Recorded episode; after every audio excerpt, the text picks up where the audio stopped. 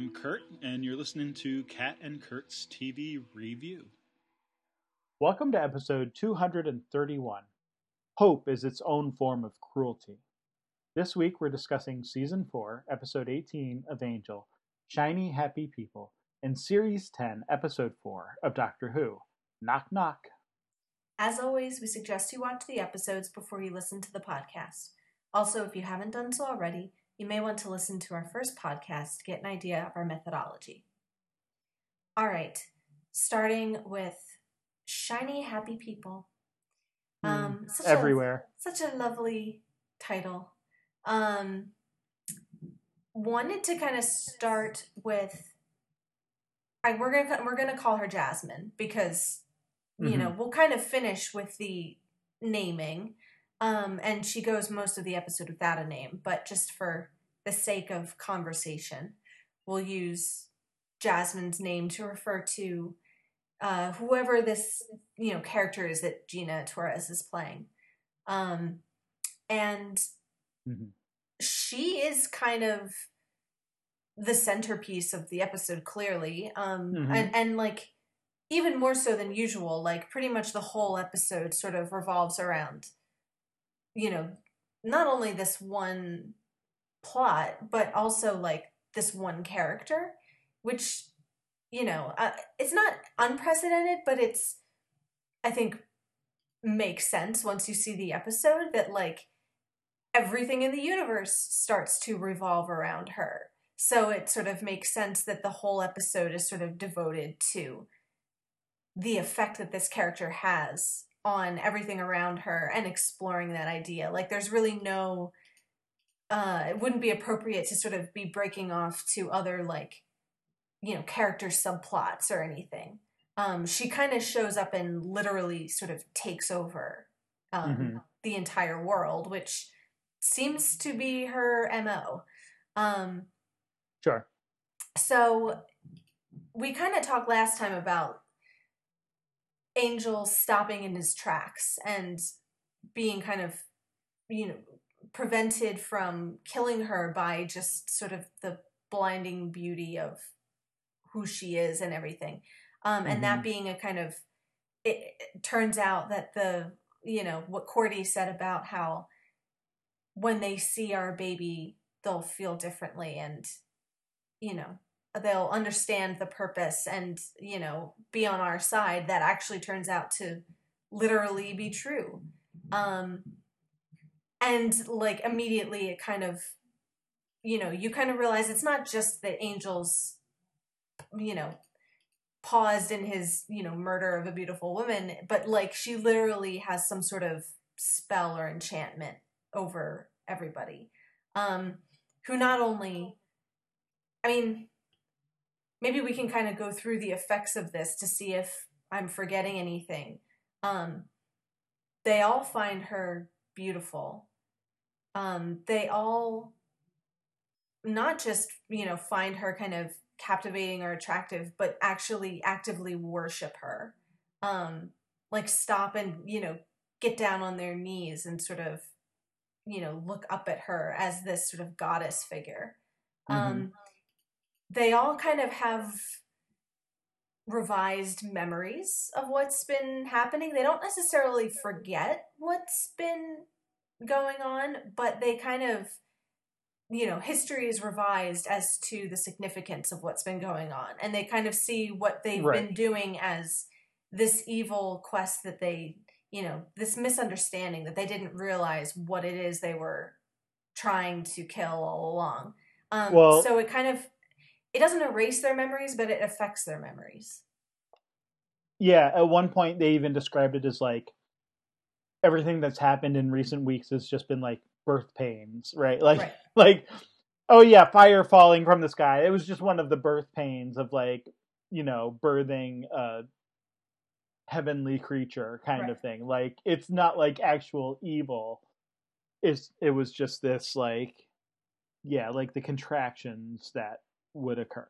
hmm Yeah, and and you know, I think there's as often with these sort of villains and big bads, it's finding the you know the extracting the lie that from the truth that it's kind of smuggled in with. Um, you know, there's something convincing about the idea of the idea of birth pains or contractions that like you know, I think most people kind of would agree that even good and beautiful parts of life have painful aspects to them. And so there's something kind of you know, truthful about the idea that maybe something this divine in coming down to earth would not do it without some sort of difficulty um you know and and so it kind of makes sense in a weird way um although you know then yeah like certainly for the audience when you're thinking about it, it it's not it's kind of hard to see like murder in the streets and raining hellfire as you know just sort of growing pains or that kind of you know the natural difficulty of something like that Mm-hmm. so kind of moving on from the effect that jasmine has on the others um kind of wanted to talk for a minute about who she is as a person sort of how they've characterized her um because it's kind of interesting how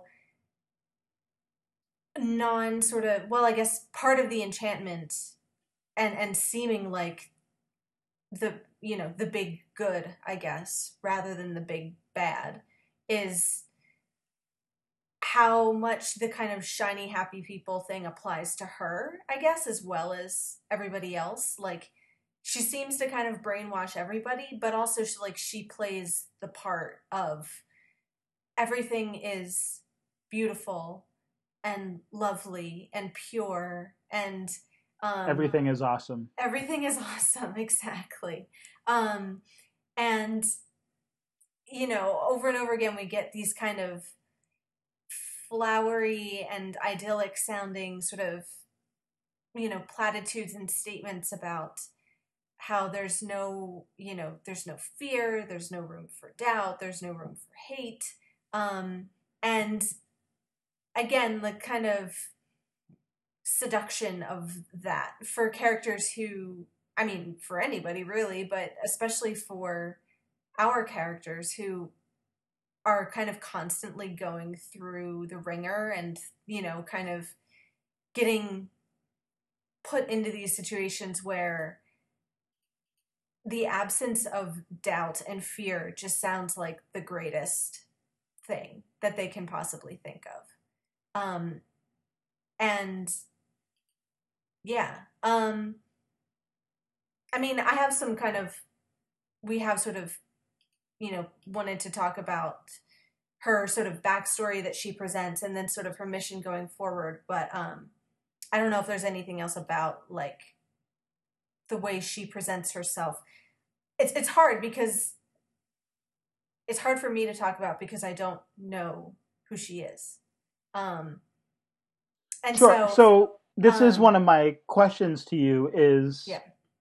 And like we like you don't have to answer right now or like it can be like the next 40 minutes can be the answer or whatever. Like you know what i mean? Like i don't know that there's a simple or whatever but yeah my question to you is like do you have a sense of is she actually good?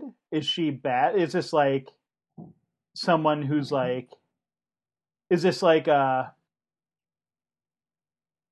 i don't think they're portraying it in sort of judeo-christian terms but is this sort of like an antichrist figure where it's like you know they're presenting world peace as an option and like but it's maybe there's something more nefarious underneath? Hmm, um when we get to fred are the things that fred sees and and not just fred but stoller like are the things that they see the real thing or are they or is there something going on? Like especially given you know fred's history of mental illness which she's concerned about stoller having too you know Hmm. like is is it her going crazy and all everyone else is right like what you know what are the i mean i feel like we're led in particular directions but i also know where this is going yeah so like i'm Right. curious Well, and- and- from a yeah. from a first view like those are sort of the questions that I I would want to ask. Um, yeah. Yeah. No, I mean, I think we we definitely are led. I guess the question is whether it's misdirection. Are we being led in a particular way to kind of misguide the audience as to where it's going? Um, so I think you know the natural impulse and i think what the writers sort of are leading you to believe is is to be on fred's side um you know from what we see what she's presented with is you know certainly true from her point of view. And and i mean i think true from the sense that we have objective knowledge that the characters don't. We saw the kind of murderous things that the beastmaster was sort of orchestrating um leading up to this birth. And then you know it's only this kind of enchantment that make the characters not be able to see that for or, or remember that for what it is. Um so i don't have any reason to suspect that this is the true like i think the kind of wormy rotting face of you know jasmine is is shown to be the true one. Um but you know it could certainly be that they are leading you in a particular way in order to sort of set you up for something later um Sure. I, I mean I, so let's kind of get on to her backstory and her mission um because i guess the motivation i guess is the big sort of question mark of if she is a bad guy mhm. then um what do we make of this sort of like quest to rid the world of evil um and i guess this is this is the biggest sort of reason why you might think well maybe she is on you know the side of good after all is is in terms of just looking at her actions um of what she has them do so um so she kind of has them gather around for this sort of story circle right? They all sort of sit around her as she you know tells the tale of you know the history of the world um, and gives this little origin myth of you know gods essentially i guess is kind of what she's getting at is that there were you know these great powerful beings that you know predate humankind and the world and good and evil and everything. Um and uh the way she presents it is they kind of abandoned the world um you know to the demon realm. Now what's interesting here is she says uh all right the earth became a demon realm. Those of us who had the will to resist the will to resist left this place but we remained ever watchful but then something new emerged from deep inside the earth neither demon nor god which is interesting. So she doesn't really explain the origin of humankind. Sort of like they just appear from the earth with no. If they have a creator, she doesn't say who it is. It almost sounds like they just sort of emerge naturally. Um, and then she kind of says that, you know, they, the gods, failed in that they haven't been intervening. They haven't been helping. They've sort of let been letting Earth and yeah, I guess the whole universe become overrun with demons and sort of abandoned mankind to this sort of hopeless, endless fight. And so she's decided to arrange a miracle so that she can come down and get involved and sort of intervene. Um, which is kind of Angel's complaint in the previous episode about like I don't know whether she's saying she's one of the powers that be, but like it seems kind of like that. Like she's some sort of, you know, higher being of some sort. And he's kind of, you know, saying in the previous episode, complaining about how aloof they are and how they never help. And, you know, they kind of say they want a champion and they say they're on the side of good, but like what good have they ever really done No. for Angel, their their chosen champion? Um and I guess one thing to her credit is if this story is true, which it might not be, um, she's doing that. She's entering the world to give him the kind of help that he's looking for. Um,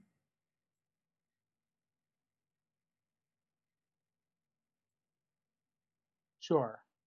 Um, yeah. So I guess one thing, if Jasmine's good, then I guess like we can take what she's saying at face value, right? If she's not, then like what of this do we believe? Like is this uh lying through the truth sort of like is this like sort of the ha- a half truth lie or is this like uh you know something where you know we we just look at it, it's just like totally made up like mythology and whatever like right. can we even determine that like i don't know um just Yeah. trying to think I mean, it's hard to determine that at this point. I mean, I guess she follows through in that she then goes on to sort of lead Angel and his team in this sort of crusade against you know the demons of LA. Um and within what like a couple weeks or a month or something they have the city sort of largely under control. Um you know, like the news broadcast reports like a drop in, you know, violent crime or whatever. Um so at least on the uh, like on a very surface level it seems that whatever her motivation she is sort of working to rid the world of demons. Um and that somehow i don't know if it's just the kind of devotion that she inspires but she seems to kind of make them like more effective at it. Um like they kind of like we see a couple scenes of them like they go to a bowling alley or they go to this place or that place and then like take on a whole big crew of vampires and you know get rid of them Mhm. all. And like the implication is that they're just doing this all across the city going to all of these sort of nests and dens and everything. Um and kind of coming out of it victorious and unscathed and kind of not completely unchallenged but like they're actually like able to do this a lot more effectively than they ever were before. Um so i'm not quite sure like is that something that she is doing to give them sort of enhanced either fighting ability or team building skills or um or is it just that this the the conviction of Right. of zeal that they feel for her is sort of fueling the passion that they have to go out and be the best warriors that they can be. Right. Is she actually like giving them some sort of power and capability that they don't otherwise have? Or is this like a Dumbo's feather situation? Right. Sure. Like where they just, by believing in her, you know, Right. find it within themselves to accomplish what, you know, she she sees them or, you know, asks them to accomplish. Yeah. Right, right. Good, And- good question. and and that's would be my guess if I had to say. Like it seems that you know the the pure sort of motivation of wanting to please her seems to be the main kind of thing. Like like when Angel, like you know, the way he kind of says like so disbelieving you believe in me like you Mhm. know like i don't know the way that they kind of present that as the very fact of her approval is an enchantment on its own you know um and it's not necessarily that she's lending them superpowers. It's just um, basking in sort of her glow is giving them this sort of renewed vigor and everything. Yeah. Um.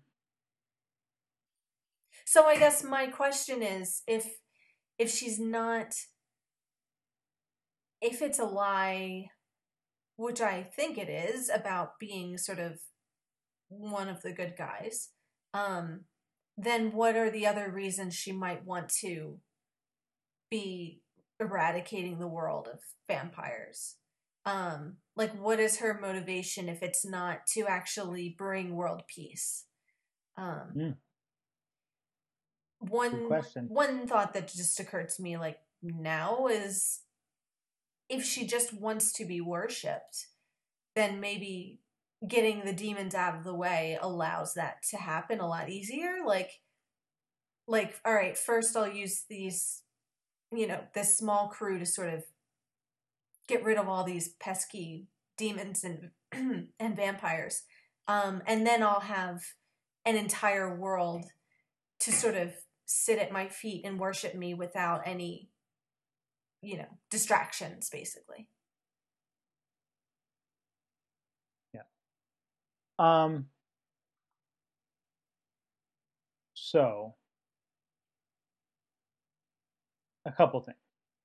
First of all, um, we haven't talked about this in a while, but way back in like season two, maybe or three, maybe three of Buffy, Um, because um, I think it's it's tied into the whole um, mayor plot we get the concept of the old ones, right? Mm. The the this is what the mayor was ascending into, like one of the original demons, like a real demon, not um as as Anya sort of explains it, not like like vampires and the demons that are on Earth are sort of like watered down half breed mm. demons, mm. right? Like and so um I forget the name of the demon that the the mayor is, is supposed to ascend into, but like like this is like an actual like old one demon from before mankind. Hmm. So what you're getting here, if we want to put it sort of in mythological terms, right? You could almost look at it from a Narnia perspective of this is like like the old ones are like the magic at the dawn of time, right? Mm-hmm. And then like Jasmine is like the magic from before the dawn of time, right? Like the old, the deeper magic from before the dawn of time. Like there's, there's this idea that like, oh, the old ones existed, and that's as far back as we can sort of know, like from humans, because like maybe they were sort of around when humans were starting to emerge. But now Jasmine is sort of claiming to be one step further back from that. Hmm. Um, and again, like if we believe her, like you know, there's right. a sort of credi- you know credibility factor there um, if you believe her or don't believe her um, that doesn't necessarily like so is that does that mean that's what the higher powers are in general as well? Is jasmine a higher power in that same sense? Like is she the one who's been you know manipulating like all of this stuff? Like there's there's the discussion of going back basically to the beginning of like season three with the trial and um, basically earning a new life for Darla, you know, that that Angel does um, mm-hmm. in that trial and that kind of thing. So like all of these like event now, you know, that's retconning for sure. Like I don't think the writers back at the beginning of season three were looking to the end yeah. of potential season four and thinking like we're setting things up for you know sure. Jasmine to come along. Um, so this is definitely a, a, sort of retcon thing, and we can you know talk about that aspect of it too. But just from like like her claims, like if if we're taking them sort of at face value, um, yeah, like how, like what does that imply? Does that imply that like the higher powers are sort of all along maybe less good you know, maybe Angel's right. Like maybe they are sort of the powers that screw you, or or was it? was it Angel who said that? So, so whoever said it, like maybe Gunn or whoever said, you know like these are not necessarily as like uh unequivocally good powers as like we thought they were. Or maybe there never were like good powers. Maybe it was sort of jasmine all along and she's like pulling strings. Or maybe jasmine is good and maybe she's maybe like other times where we've seen good characters do bad things. Like maybe there's you know an ends justifying the means aspect to it or a uh well intentioned but not you know well executed you know um you know sort of plan in place i mean i think those are all sort of possibilities we could look at Mhm. um but just wanted to throw in there that like this idea of like the old ones these sort of demons like pure demons that existed before um uh, you know humans sort of came around um already sort of existed in the buffyverse and this is just like kind of taking that one step further back Mhm. and i guess it's up to us to sort of decide do we take what jasmine's saying uh at her word or you know is there is there something more nefarious kind of going on here um Mhm. so Yeah. and actually like so i the, the concept of the old ones actually does go back right to the very first season. Um i just looked up in the harvest um where uh or uh, yeah that's first season right? The harvest. Um Mhm. where uh no i'm sorry. It's it's yeah it's the second episode of the first season where giles says to buffy um uh friend told eons demons walk the earth. They made it their home their hell but in time they lost their purchase on this reality the way was made for mortal animals for man all that remains of the old ones are vestiges certain magic certain creatures so um just kind of throwing that out there that like we've kind of had this idea of of the old ones from sort of the beginning of the Buffy mythology, and now we're kind of extending that further back with with Jasmine and her Mhm. um, sort of explanations there. Hmm Yeah. Well, I want to get a little bit more into that as it relates to John Stoller and uh, Fred. Um, but before we do that, um, I want to quickly uh, kind of go through and see what um, what in all this sort of is interesting from Angel's point of view. Because I think this discussion of having a purpose and being a champion and being sort of guided by you know the higher beings or the powers that be or whatever um, can't help but have big implications for him Mhm. um, and there's a few interesting lines in Can- here um, Sorry, just to interrupt real quick before we get into Angel, though. Yeah. One other thing I wanted to mention, um, like you sort of had the question of like what what is the reason why, if Jasmine is evil, you know, would she be getting rid of these other demons and vampires and whatever? yeah And I guess the question there becomes like, is she getting rid of evil, or is she getting rid of like competition? sure like you know I, I i mean i guess it could still be evil right it's evil competition but like like there's the yeah there's that that idea of like okay she might it might be like she's good and she's trying to rid the world of evil or it might be she's bad and she doesn't want anyone else like encroaching on her territory this is this like a you know gang war like clearing the turf kind of hmm you know Yeah. thing going on. Yeah. Yeah, no, that's that's definitely a possibility. Um and I think I think this kind of relates to Angel in that there are like whatever she is and her motivation, she has to sort of find a way to handle the Angel situation. Um who's been kind of singled out as this sort of champion for the powers that be and, you know, how does she feel about that? Uh, Does she incorporate that into her sort of mission statement? Is sort of a question. Um, and I feel like she kind of spins it a little bit both ways. I feel like to Angel himself, the implication is the fulfillment of his sort of destiny as champion that like you know she says we're going to change the world and he says finally. Like this is what i've been waiting for this entire series. Like finally like some real actual change for the better. This is what i was hoping for. And she sort of promises him that um Hmm. so that's kind of a fulfillment for his sort of whole reason of being here um but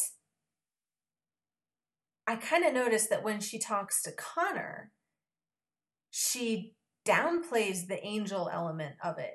She says that um uh when she says that, you know, she chose Connor to be her father and he says but but my father, he's the champion. And she says everything has its season. It's your time come, your destiny. So it's like, well, wait a minute. Now that makes it sound like Angel is less an integral part of this whole mission to begin with. Like, you know, is she kind of telling each and every person, you're my special chosen hero? Um, you know, whatever, you know, the this this grand destiny that we have, you like you, my beloved, are at the center of it. Um, not that other guy. Um, so it's things like that that that kind of I think in a more subtle way kind of tip the scales towards like Nash's evil. You know, like beyond the beyond the rotting wormy face mask. Like it's those it's the little deceits and inconsistencies I think that you know kind of seal the deal even a little bit more. Um and we also wanted to bring up the issue of you know of that fulfillment and that happiness for angel um you know with his sort of fear of what'll happen if he gets a little too happy if he's you know finds himself fulfilled and content a little bit more than he knows how to handle um and that should be a concern, but she kind of explains it away, right? Um, I'm trying to find the line in my notes. Um, right, none of it'll matter. Evil will be banished by the deeds we do, even the evil inside of you. Um, what does that mean? She doesn't say. Um, and Angel kind of doesn't really press the question. He uh, like like everybody else in this episode just takes it on faith that if she says it, it'll come true. Um, so the the evil that she's eradicating is internal as well as sort of external, or at least that's what she's telling them. Um, yeah, I don't know. Anything else sort of angel related that we need to Yeah, I mean, I think to me, sort of the biggest piece is the happiness thing of there's sort of this uh anxiety, right? It's like, um,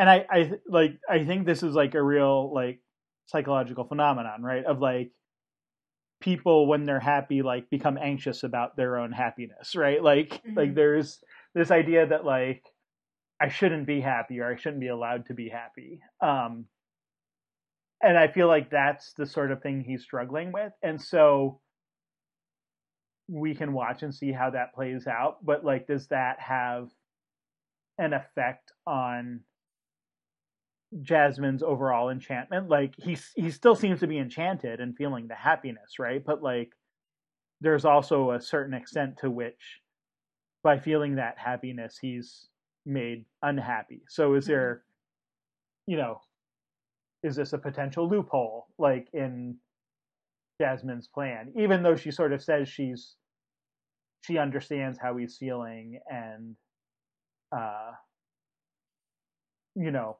says that like everything will be fine you know Mhm. uh, none of that will matter evil will be banished you know even the evil inside of you is what she tells him Um. So Yeah, Yeah, and I haven't really been thinking about the fact that the sort of the Beastmaster wanted Angelus sort of around as part of its plan to begin with. Um, is trying to get Angel to put his guard down so that Angelus comes back again, part of her plan. Um, or or not. I don't know. Um, so I Yeah. mean, which is interesting if she is if she is evil and like clearing the turf of other evil things, then. Why it- would Angelus be desirable to have around? Right. And if it's a matter of bring Angelus back just to get rid of him, well, then why doesn't she just, like, you know, have Angel whacked? Like, why does why does it have to be Angelus if she's trying Yeah, to like- sort of Like dusting him yeah, as right. Angel is as effective as dusting him as Angel. right? So if it's just a matter of him being competition, like you said, well, you know, it doesn't really make sense to try to bring him back. So is there something about having him around that she wants? Um, Right. Uh, yeah. Um, I do want to talk about John Stoller and Fred, and because I think this is another place where you can see her like villainy come through as you know being less sort of um high-minded as she's sort of pretending to be. Um so i guess her blood seems to have some sort of effect. Am i kind of reading that correctly? That um you know It's This not stated explicitly, but that's sort of implied, I think. by i called her lady mcfred in my notes um Right. I mean, that seems to be the mechanism, right? Right. Which it doesn't happen right away for her. Whereas like for John Stoller, Crashdown, by the way, um, it, Right. it happens. we got our BSG connection. Yes, our first BSG crossover. Um, it happens kind of instantaneously for him. Um, Well, I would just caution to say that, like, he sees Jasmine, mhm. like, right after sort of being exposed, I guess, right? Like, if this is like a, you know, That's true. I guess I, I the montage with Fred is a little unclear of like they're out Right. fighting and Fred's in there scrubbing. I So- kind of took that to be an extended period of time and which I would imagine that Fred would be interacting with her. So but maybe that just was a little unclear. I, I, I've always taken that as like, like Jasmine and the others kind of go off, and Fred like takes the dirty laundry down to the basement, like without like at whatever point she touches, like we don't we don't know exactly like which point she touches the blood or like like a contact. My assumption would be that like it gets mixed with the water and the water's on her hands and then like that's that's the sort of you know what I mean like Mhm. so it's not until she's actually washing the clothes and like down in the basement and then like she doesn't see Jasmine again until she goes up to Jasmine's room. Okay. Like that's the way I've always read that. Like that there's like she's kind of down there for like hours or like days. I don't there's it's the actual time frame is sort of unclear there. Right. Um the Well, other thing is that be, like, she goes out and buys another shirt. So like sure. Fred's presumably away from the hotel for a period of time too, Mhm. and not seeing Jasmine there either. Right. Um, so I like I just have always taken that like from whatever time Fred collects the shirt, which we don't actually see that part of it, so like you don't know. Presumably, like Jasmine has already changed and like exited, you know, or Mhm. whatever. From whatever time that happens to like the next when Fred actually goes up to the room with like the new shirt, I don't think that. I think we're meant to believe that like Fred hasn't seen her Gotcha. in the interim. So Okay. that would that that's sort of my explanation with without like a direct explanation from the episode. Like that's sort of my own personal take on you know I, it probably is immediate but like jasmine just isn't around. You know from whatever time from whatever moment fred actually has contact with her blood jasmine's just not around to like actually reveal like her true nature. Yeah, no, that makes that makes sense. Um the timing kind of confused me a little bit, but that does make sense. Um and and I think you could still have a sense of Fred's like obsessive cleaning is kind of Mhm. shown as quite manic and you know, so like I think Mhm. you could definitely read it as she's down there way longer than she should be um Right. like that that, you know she's taking this um obsession to an unhealthy level um i mean and that's not just from you know the the cleaning of it but her kind of like emotional you know the way that she kind of panics when she thinks that maybe she can't get it out and the idea of disappointing you know jasmine and not being able to sort of present her with something pure and perfect um is kind of shown to be quite crazed um Yep. and there's um not It's just- unlike when she was like hiding out in her room and writing on the walls right like i mean sure. there's just going back to sort of the early days of her return from Pylea. Mhm. Uh, yeah. Right. Right. But there is that line earlier from from Connor about um that jumped out to me about um like wait till you meet her you'll go nuts.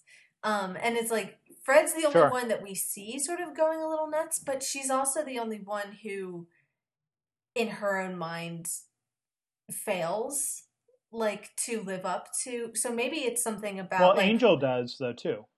Angel that's believes true. he failed. That's true. No, that's true. You're right. I guess nobody else certainly nobody else takes it the way that Fred does. Yeah. Um No, but but I think you see them all kind of acting weird in certain ways. So like like Fred has sort of like the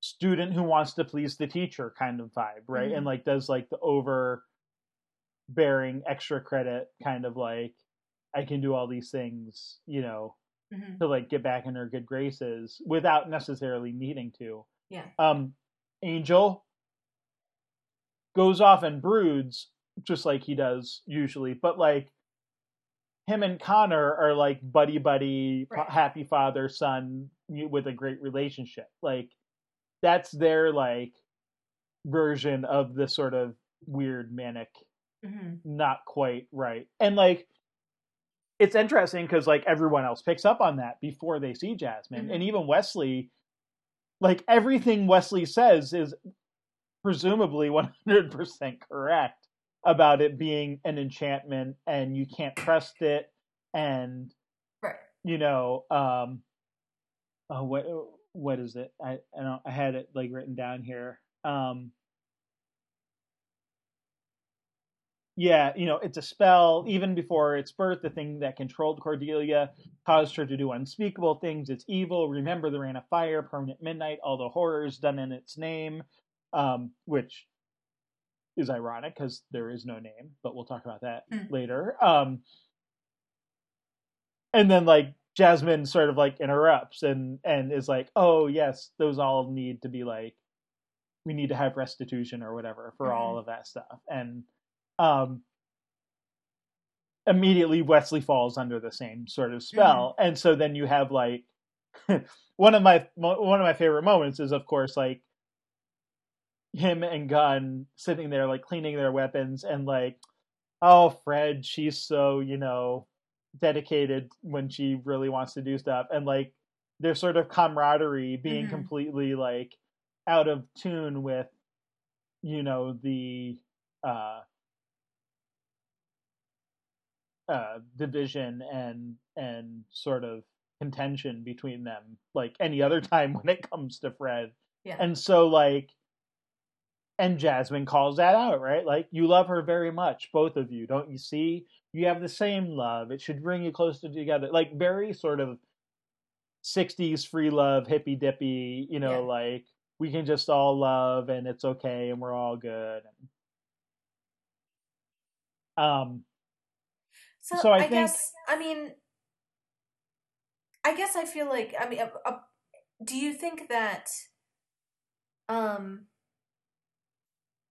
the ways that you know Fred is sort of distinguished both by sort of her kind of negative reaction to her own perceived failure um and then also like getting you know the the blood on her hands and and having this clear sight um is that just purely um an effect of or or is that just how am I what am I trying to say? Is that only to do with her character? Like is are these the ways that we might expect sort of Fred to um react under normal circumstances? Cuz you're kind of saying that like well, her obsessive sort of manic reaction is an is a normal psychological reaction within the character that we know as Fred. Like this is how Fred would react when when hmm. she feels she has failed.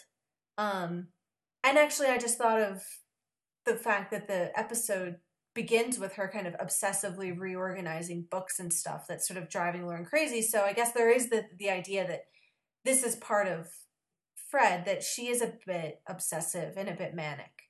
Um or are we do we read anything into like the other characters the ways they're affected by the spell are to kind of change their personalities. Like it soothes over conflict where conflict would normally be. Like between the tension between angel and connor or between wesley and gunn is gone.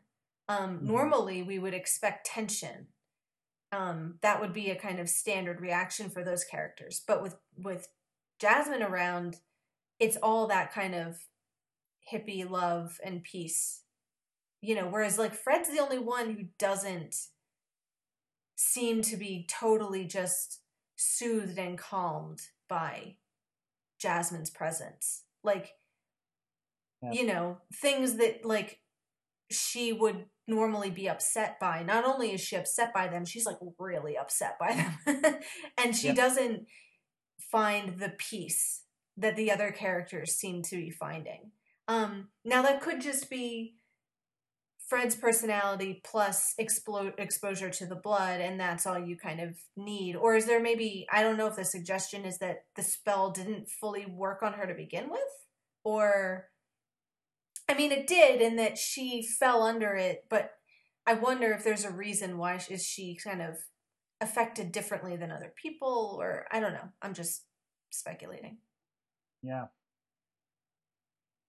Like, Hmm. why when Jasmine gives her a pep talk, does Fred not accept it the way that everybody else sort of does? Um, I, gue- I mean, I guess the fact that by then she's got the blood on her hands, so that's sort of the the main reason is that she sees this mask of horror. Um, but I don't know. Yeah. Um and maybe we don't have a straight answer or maybe it's too early to kind of say but just kind of wanted to uh yeah. Those are good questions. I'm trying to think of any conversations they have before the blood, right? Um well she beats herself up when jasmine um gets hurt and fred sort of warned her and um you know and i i don't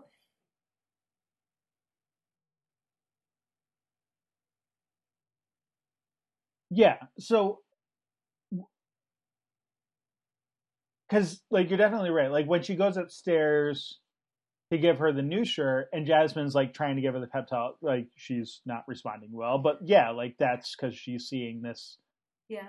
decayed and maggoty face, you know, like that you know, just I and I need to go back and rewatch because there is a conversation in between the like bowling alley fight when she gets right like when every everyone's like fighting and like jasmine and fred are kind of off to the side like just kind of watching and right. and So, talking. I, I do remember that, between that and when she goes upstairs and sees like the the face there is another there is another conversation. The part where she's like you know um you know the, the you know it, when jasmine says it was just a shirt and she says but it was on but it was yours. It was on you. Isn't that like in the hotel? I think they're like in the lobby. Yeah but i don't like i don't think the implication is that like i don't like fred hasn't touched the shirt yet. Okay like she hasn't touched the shirt and gotten blood All right. In my memory, she was like holding it, but maybe I'm forgetting. possibly I, don't know. like We'd have to. but even if she's holding the shirt that doesn't mean she's touched the blood you know what i mean like that's kind of what i'm saying is like i've always taken it as it's when she's washing the shirt and the blood is in the water and like she's her hands are in the water and it's bloody water and that's where the Yeah. contact happens So like that's just holding the shirt doesn't necessarily mean that she has gotten blood on her bare hands or whatever you know what i mean That's fine. My my point was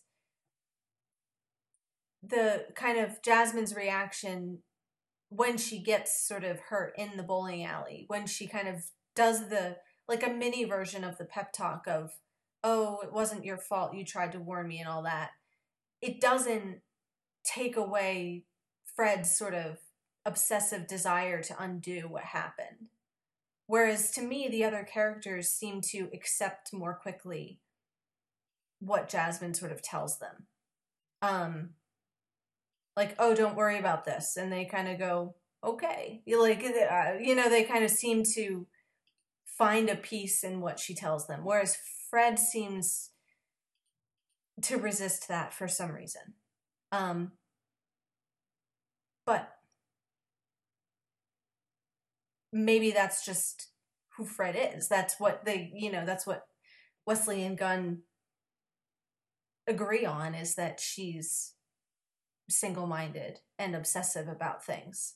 And so maybe it's just a function of her personality. Yeah, I don't I don't know. Cuz I mean I like there's still Angel feels like he's failed at her and goes off and broods. So like maybe it's just different degrees in different people. Like Mhm. may I don't know, maybe it's like a genetic predisposition or something to like whatever the enchantment is there. Like maybe some people have more of it than others or Mhm. You know, just like some people are more prone, to alcoholism than others or something like that. Like I don't I don't know that there's ever like a clear explanation of like that particular thing. Mhm. Um does it feel off? Like I, I guess I guess my question would be like okay, if we were to say that like Fred for some reason is like less enamored or glamored by Jasmine than others, like does that seem off or like does that like still work within the story? Um, I don't think it's like a problem. Um, Yeah. it's more just me looking like for sort of clues and guidance from what were presented. Um, and there's just a quality with Fred's storyline in this episode that feels different even before we get to the blood, I guess is my sort of main point. Um, so, I mean, I think we could kind of keep that an open question and talk about it as it develops. Um, so, she ends up okay, so she goes and talks to John Stoller. Oh, the other thing I did want to bring up is his sort of you know declaration to her about now her mission, right? About you know she has to die. That you have a calling. we have to yeah. kill it. You saw it, and you've been called called Mm-hmm. to the mission. So, for one thing, why does he think this? How does he know this? You know, Fred has seen what he's seen, and she doesn't feel nobody's showed up and told her until now that you know you have a mission. Um, so that's not something that just comes with the clear sight. Um, so where is he sort of getting this directive? Um, and then so he also seems to kind of equate like if you saw this then you've been called but like does that mean that like it, it seemed like the blood just sort of got on both of them just sort of accidentally. So that's not exactly being called to something. That's sort of being randomly sort of selected by chance if chance you call it um based on like who the blood happens to sort of splash on. So, you know, to what extent is this like a random occurrence? Or are they being, you know, called in the way that he seems to think they are? Sure. Um, Um, and called I- by called by who is always a good question.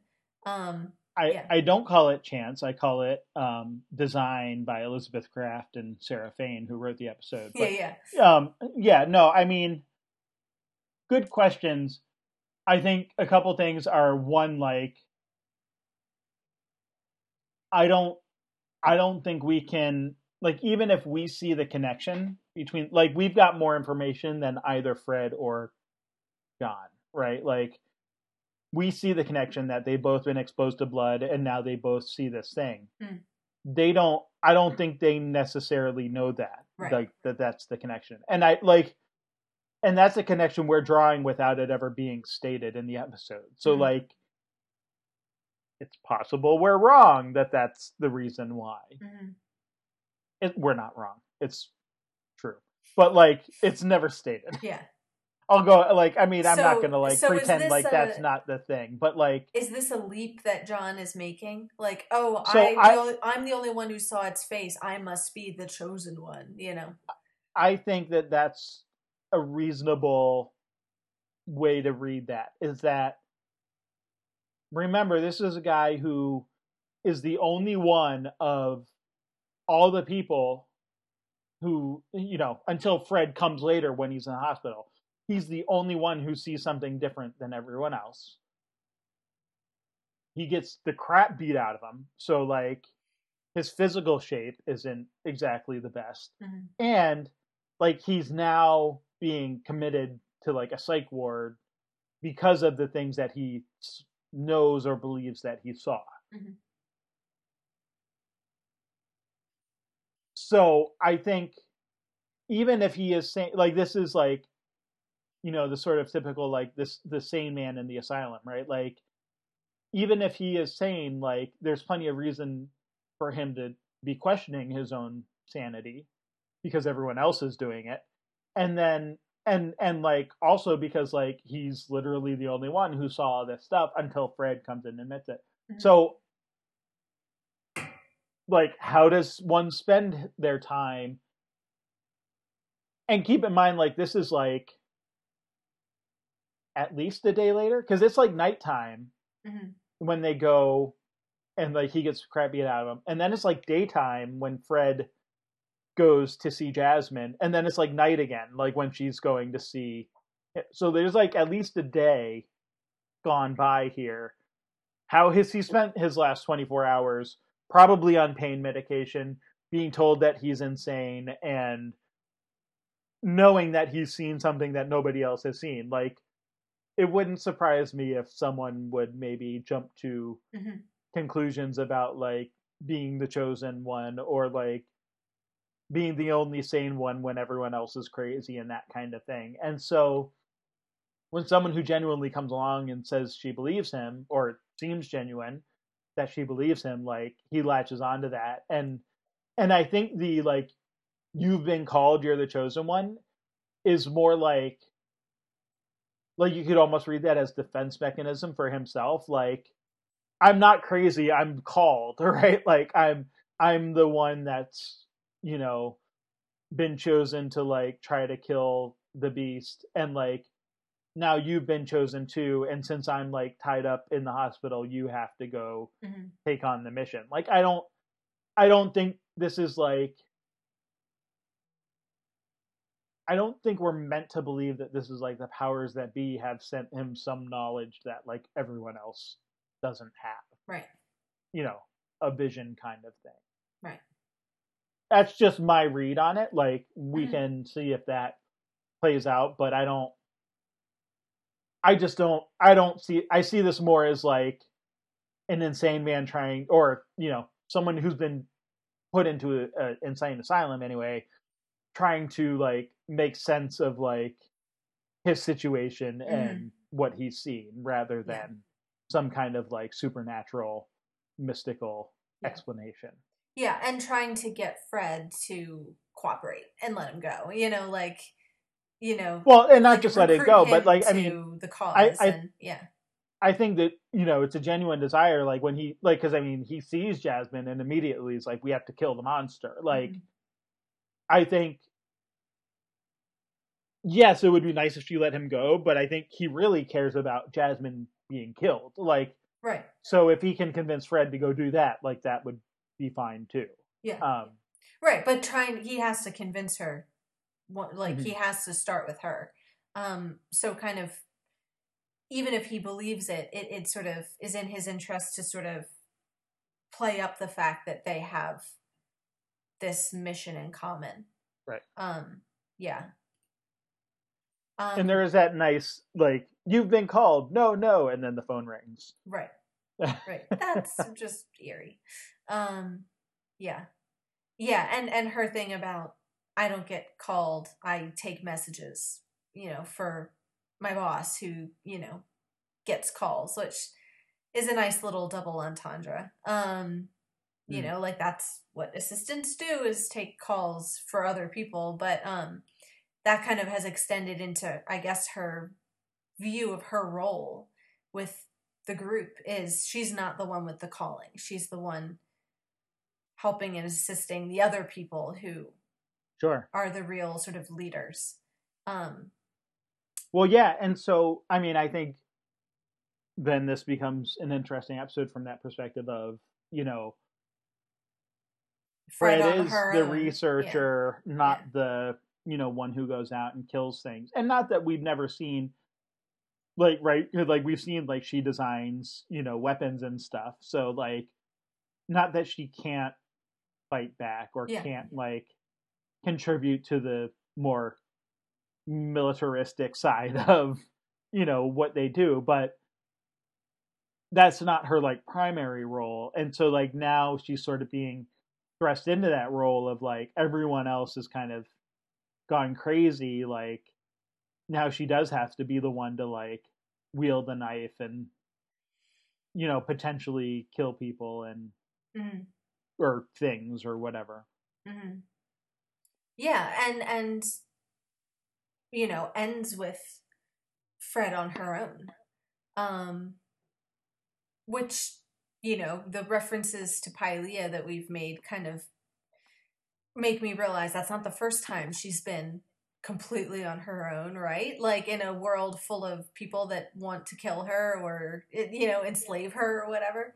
Um, yeah so she spent a lot of time on her own and so we kind of th- i think of this as unprecedented but it's not you know it's just not the role that we've come to see her within the group as Right. the one to kind of take charge and be the hero and lead the way but she certainly has survived on her own before.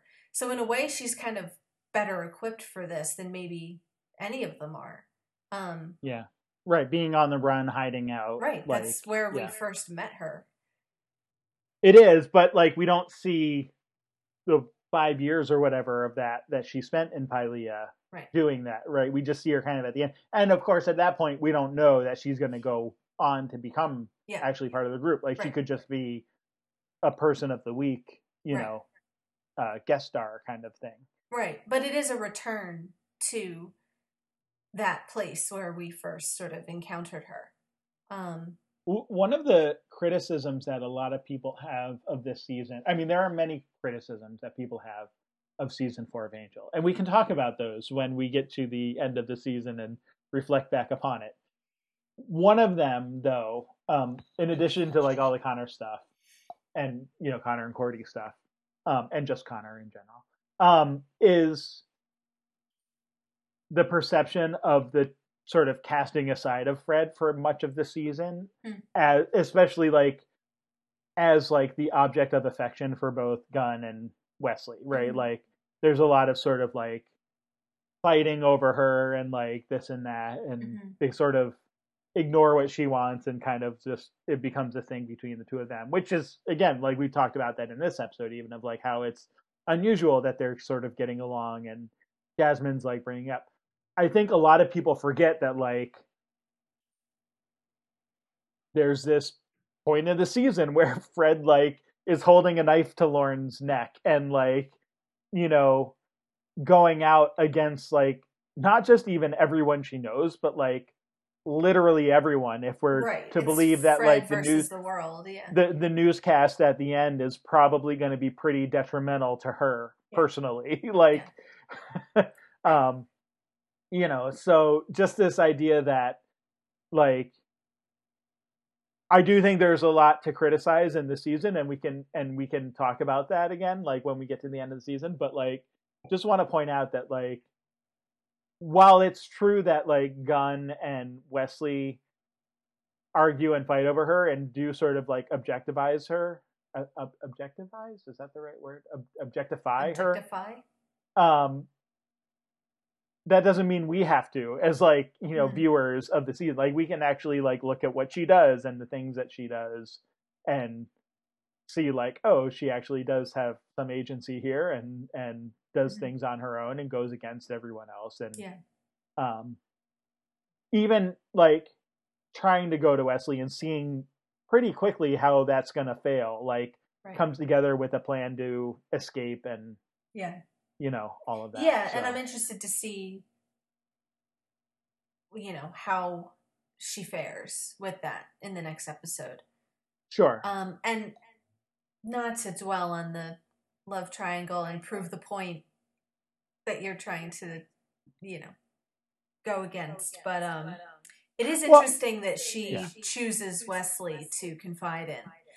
Um, just just you know, you know, is he? But isn't isn't Gunn like up next to Jasmine? Like I, I wonder how much of that is like. I'm trying to remember the scene, and I I remember like her talking to Wesley. I I guess I just was thinking that that was just like he was the most accessible person. And maybe it is, but it's it's a choice. Whether on her her part or the writers, you know, it's a choice. Somebody Sure. You know, right. And, okay. Yes, at least on the writers' part like they could have if if Gunn was on the balcony and Wesley was in the crowd, they could have just switched them and right. put Gunn in the crowd and yeah. Right. Um, Fair enough. Yeah, I mean, I guess I took it as a more deliberate choice than that, but um, but again, it's a little hard. To, and it, it's a I mean, hard it, to prove. It could have been. I mean, it's all impressions. I mean, like and and it's all like feeding the the tension between those characters. Even if Wesley and Gunn are sort of under the spell for the moment, the the that storyline is still kind of ticking along of who who mm-hmm. does she ultimately feel who who does she trust more um and at least in this moment whether it's a conscious choice or not she chooses to confide in Wesley so anyway well I don't think we we don't need to read too much into it but it again it's a choice. Trust yes. May, maybe but also who could she who does she think maybe she convince more?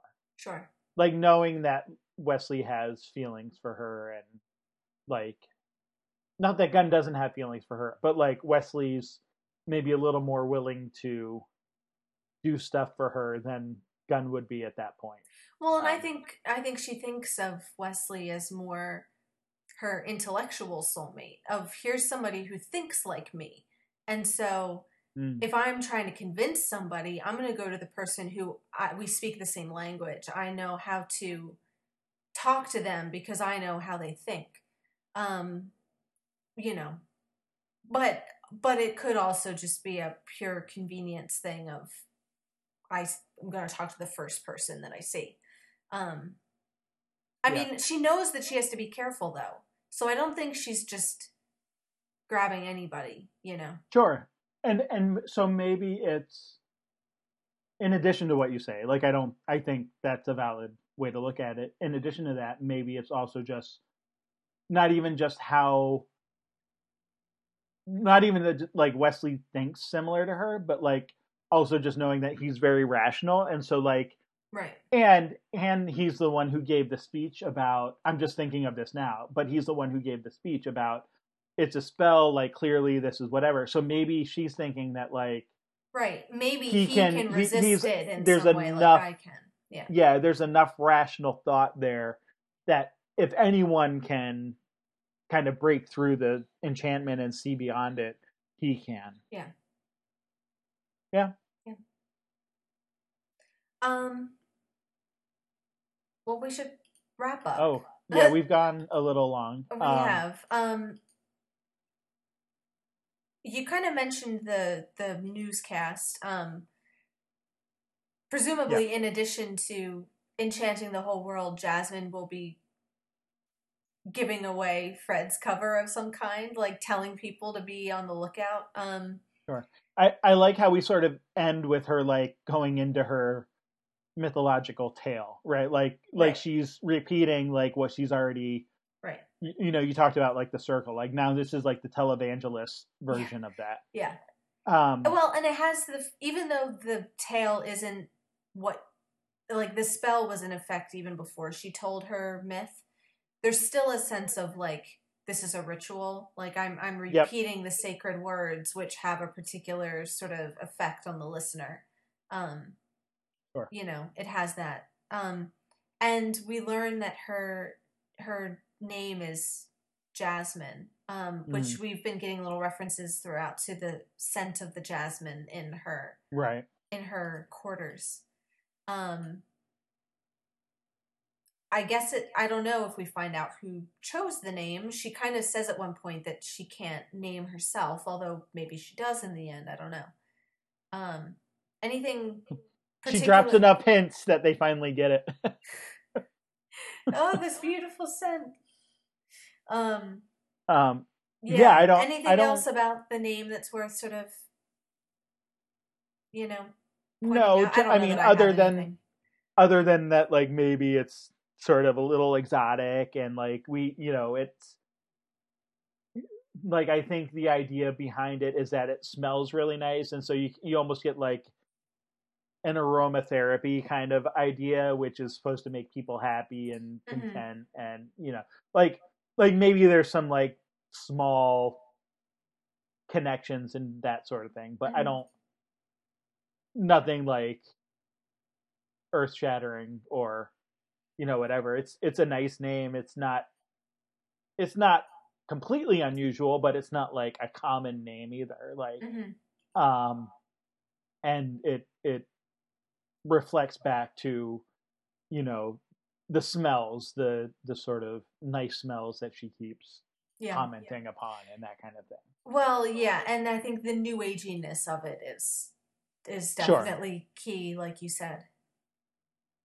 um the other thing i mean just because like i don't know that this would necessarily be obvious but just that her her spell or enchantment seems it like i mean i guess we don't really know the effect of the newscast yet right? Like we just sort of see it. So we'll probably have to wait till the next episode to see it. The presumption though is that like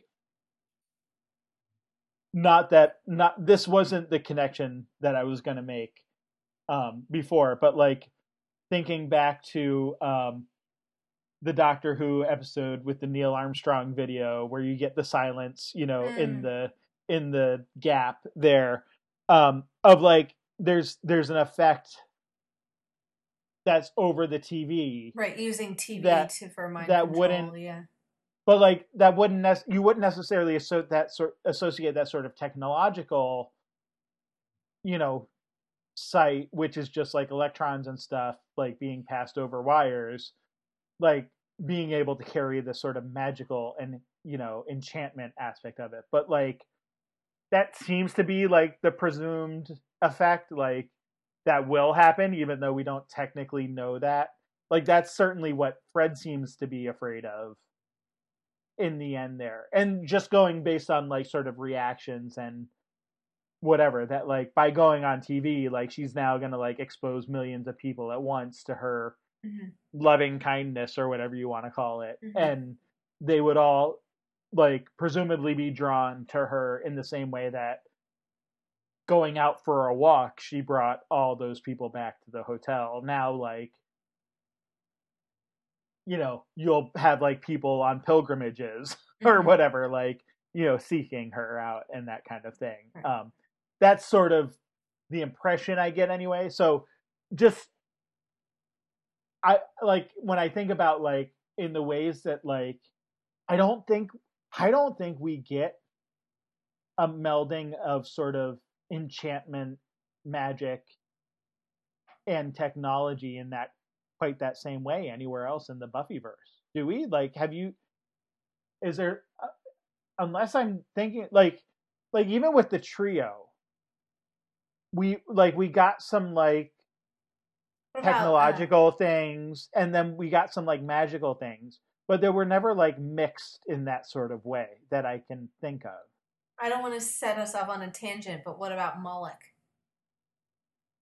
yeah the the demon on the internet? Might be the closest of that that of could be the that that could I be the think of. exception that proves the rule right like that Yeah. maybe that's the right. Yeah. it's it's rare. At, at if she's not the only one, she's one of the only times they've really tried to meld the supernatural with the technological in quite that way. yeah yeah no that's a good that that's a good counterpoint so um maybe it's not wholly as Just when you thought when we were done with the uh, Moloch references, he always comes back. that just that just reminds me that i still haven't finished that paper um nonetheless okay well anyway so but i did want to point that out because i don't think that would necessarily be obvious that like the magic would work over technology like that and Yeah.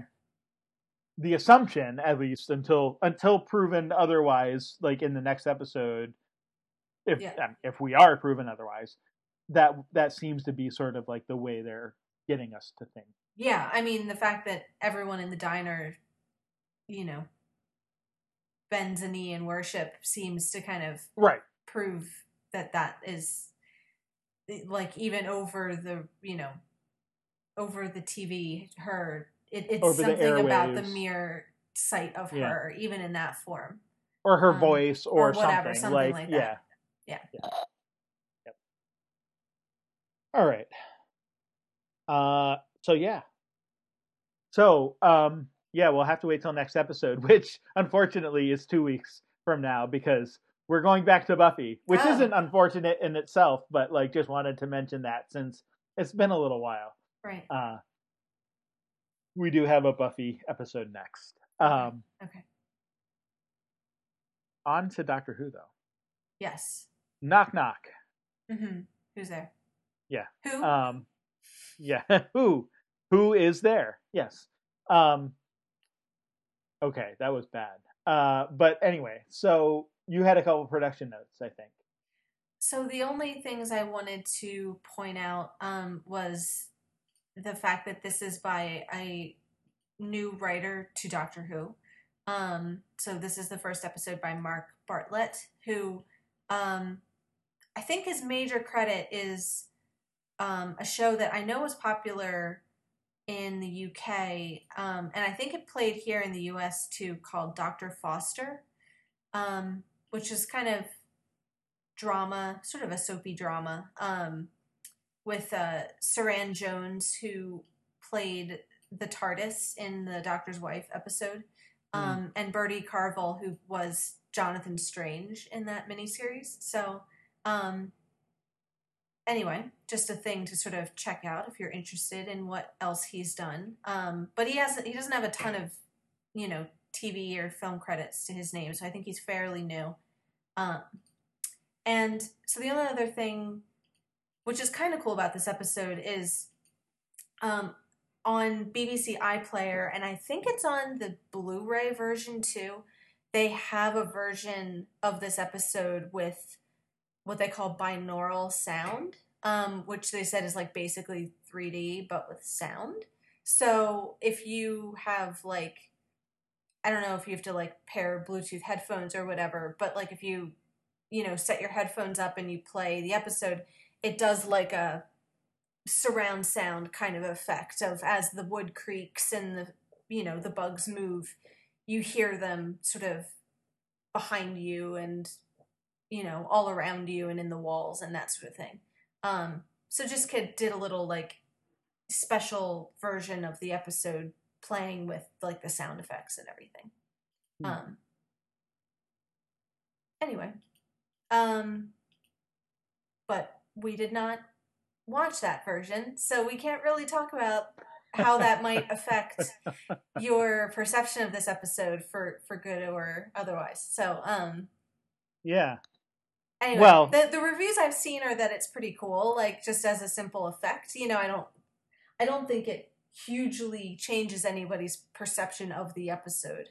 Um it's not like oh, once you see it this way, like you know, You can never. you can never it, like I don't think it's anything that quite that dramatic, but um but just in terms of trying to be a little bit experimental with the technology, um that's a pretty cool effect. Cool. Um, unfortunately, we have to talk about this episode, um, the episode we actually have. Uh, which leads into my little disclaimer, I Yeah, think, yeah. before, um, is that I don't, I, I don't particularly like this episode. Um, I don't think it's like the worst Doctor Who episode, um, Mhm. although that's a whole separate discussion. Um, but I, I do find it sort of like That's There a are parts bonus that- episode sometime. What are your worst episodes, of anything? yeah, that's our next anniversary episode. Yeah, right. Um, so whether so, there are certainly parts of this episode that are like fine. They're serviceable, like watchable, you know, Doctor Who episode. And then there are parts that are like, hmm, yeah, well, all right. And as far as like talking about things, those are probably the more interesting parts to like, you know, go back to like, you know, wherein its badness consists Mhm. type of discussion. Um, but I do want to point out that like, uh, like I, I don't, I don't want to come out of this like implying that like I hated this episode and like only have bad things to say. Well, I do kind of only have bad things to say about it, but that's that's because like other parts of this episode are just fine, and there's just not much to say either good or bad about it. But it's like overall, I'm sort of like, yeah, it's an average episode. hmm But let's talk about the stuff that's like could have been better. Yeah. and you know figure out. Yeah. I mean, if there is stuff that we want to say that's good about it, that's fine too. Like Mhm. we can have those moments if we so desire. Um, but I just I feel like that's the direction this conversation want to go, and I just want to put that disclaimer up front. Like, I don't actually hate it as much as it's going to sound As this like going to sound it. like, yeah, yeah. Um, Fair enough. with that said, um, so like starting right from the beginning of finding a place to live. So I'm just gonna throw this out there. In my senior year of college, I lived in a townhouse with three other guys. Mhm. Um, and we picked the number of people because that was the number of people that could live in that size of a house based on the number of rooms and beds that were available. Mhm. I feel like right from the beginning, they go about this whole search very, very wrong by saying, like, not only do we have five people, but we're going to add a sixth. And then we're going to go try to find a house that will accommodate all six of us. Right. rather than like someone being like, okay, I found this house that's somewhat affordable, and if we split it up amongst five or six people, then it would, you know, be okay to live in, and it's a good size and whatever. Like, I don't know. I just that feels so very like contrived. Well, I know, I know, we try not to use that term. Yeah, yeah. But like, like it's not even that like there's five friends who all want to live together and they're trying to find a place to live together but it's like they actively bring in like a six person like like they need a six person to like make it work. Mm. but they don't even have a house and don't know how much they're going to have to spend and don't know like yeah. what the living conditions and situation are going to be. Like like those are i don't know it just seems very backwards. Yeah. And that's fine. I like what's not fine is that then it feels like from a just a writing and storytelling perspective is that some of those characters just end up be being completely sort of extraneous anyway. Yeah. Yeah. Like I think you could have told this story perfectly fine with four roommates, one of them being Bill, rather than 6 mm-hmm. Like I mm-hmm. don't think you needed all six of these people to like tell the story. Mm-hmm. Um especially since like we like some of them we just never really get to know at all. Yeah. Um so i don't know i feel just like just from the practical spe- perspective of like searching for a place to live like you don't start with like six people and then try to find a house that will accommodate you all. But also just from the storytelling perspective that's that's sort of my qualm right from the beginning of this episode. Yeah, um, and I think the element that is weird is, and I can't figure out like what the reason or the sort of purpose for it is Bill's separateness from the rest of the group in terms of not knowing them or being friends with them because I don't know, you might decide we need a house for six people if you had six friends who wanted to live together. But the fact that they don't know Bill is right. what makes that strange. Like, why are we trying to shoehorn this sixth person in when she's only kind of friends with Shireen? Um, right. and has never even met anybody before. And to me, that just kind of points to the that's a symptom of the larger question of what exactly is the story here of Bill with her friends.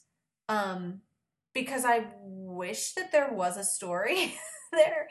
Um, and I don't think there really is one. Um, yeah. but there are it's those little things that I think can be tough with um you know, Doctor Who's particular brand of wanting to be both serialized but also very standalone. And and there are certain writers or certain episodes that I think get tripped up with that of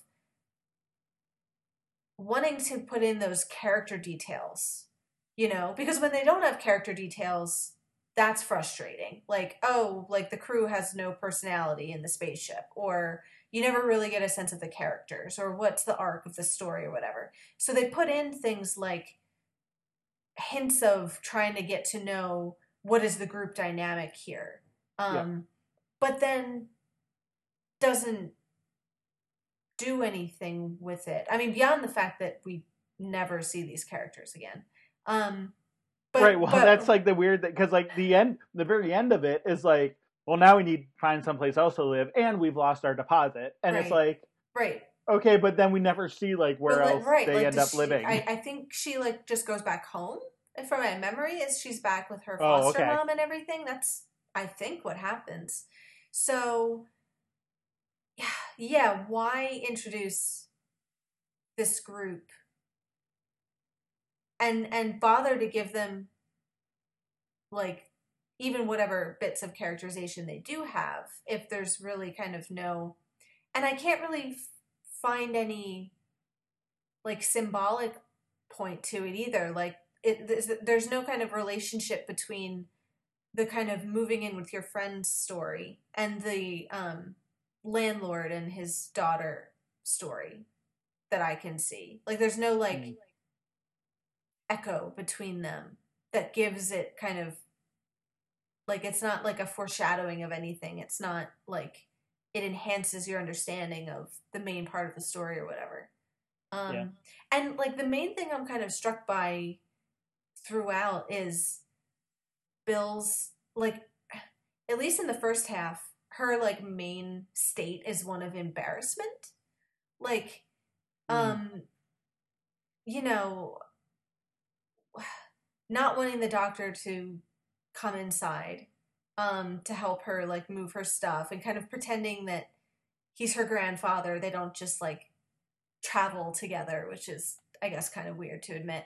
Um but then like her awkwardness with the other flatmates and her like you know when when she's embarrassed by the music that she has on her phone and um and wonders like why why Shireen didn't want to sleep next to her like she's not cool enough like this kind of little thread of Bill feeling insecure which is interesting but then I don't know what to where we're supposed to go with that. Like I don't feel like that's something we follow necessarily into subsequent sort of episodes. Hmm.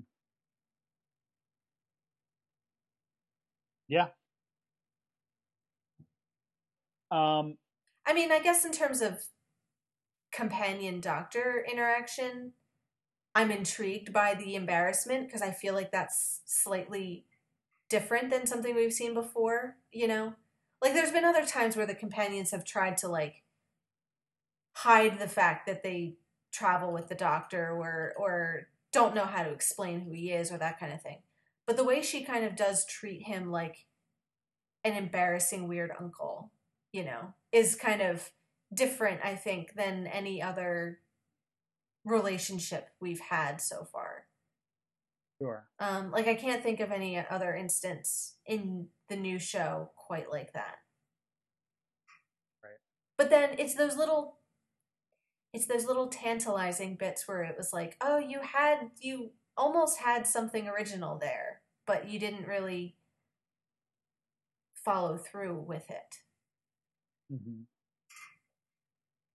Yeah. Um. Yeah. So trying to think of where to go. I think even just going back to like the search aspect, right? The, the I feel it's one of those things where I feel like someone like came up with like, oh, wouldn't it be cool if we had this montage with this like music and like they were all looking for homes and like there was something funny and weird and whatever about each of them instead of just like like it almost would have been better if they had come to bill like or Shireen had like come to bill and been like hey we found this home but we need like a fifth person to make it work you should move out of your foster mom's house and come live with us Right. and then like they go and it's like this weird like old Mhm. creepy mansion and like almost like in that respect like bill would have been more skeptical because i feel like Mhm. if you like I, I think you're right like that first it, it's weird for her to go from like embarrassed and like not wanting the doctor to be around to like then later in the episode being like the one who's like figuring out that like the landlord is actually the son and like all this like she does a lot of the actual like figuring out work for Mhm. lack of a better term um which is like like that part's not weird just from what we know of her character already but like it's weird in the episode where it's like she doesn't want the doctor around and doesn't want people to know that like she's travels with him or like learns from even like you could have even said like oh he's my tutor or something because that's true too like Mhm. well not too because like if that's true the other thing isn't true that right. he's her granddad. So like I mean, I guess it could be weird that like your tutor's helping you move, but it's just like I don't know. Like there's other other ways where she could have sort of, I guess, explained that away and not had that whole like embarrassment response. hmm Um, I don't know. I Yeah. whatever. Like that's fine. So I just anyway to get past the first like five minutes. Um, Can, I, I will say something positive though. I love the doctor helping her move with the TARDIS. Like of just like this completely mundane thing of I'm just going to materialize around your boxes and move them, you know, right. a couple like a couple miles away or whatever. Like, you know, that that's totally the kind of practical thing that you know you would probably use it for. Yeah. Um, and Well- and it's a nice note that she doesn't have much. That like Sure. you know in this house with her foster mom, she actually has like very little that is hers that she's sort of taking with her. Well, and now she doesn't have anything if like the house collapses at the This is And, right, true. like- oh no, her mom's photos. Just thought of this. I guess he, Um, he can go take more. right. Yeah. Uh, easy peasy. Yeah. Uh, yeah. Actually, I hadn't thought about that. I just thought of um, it now.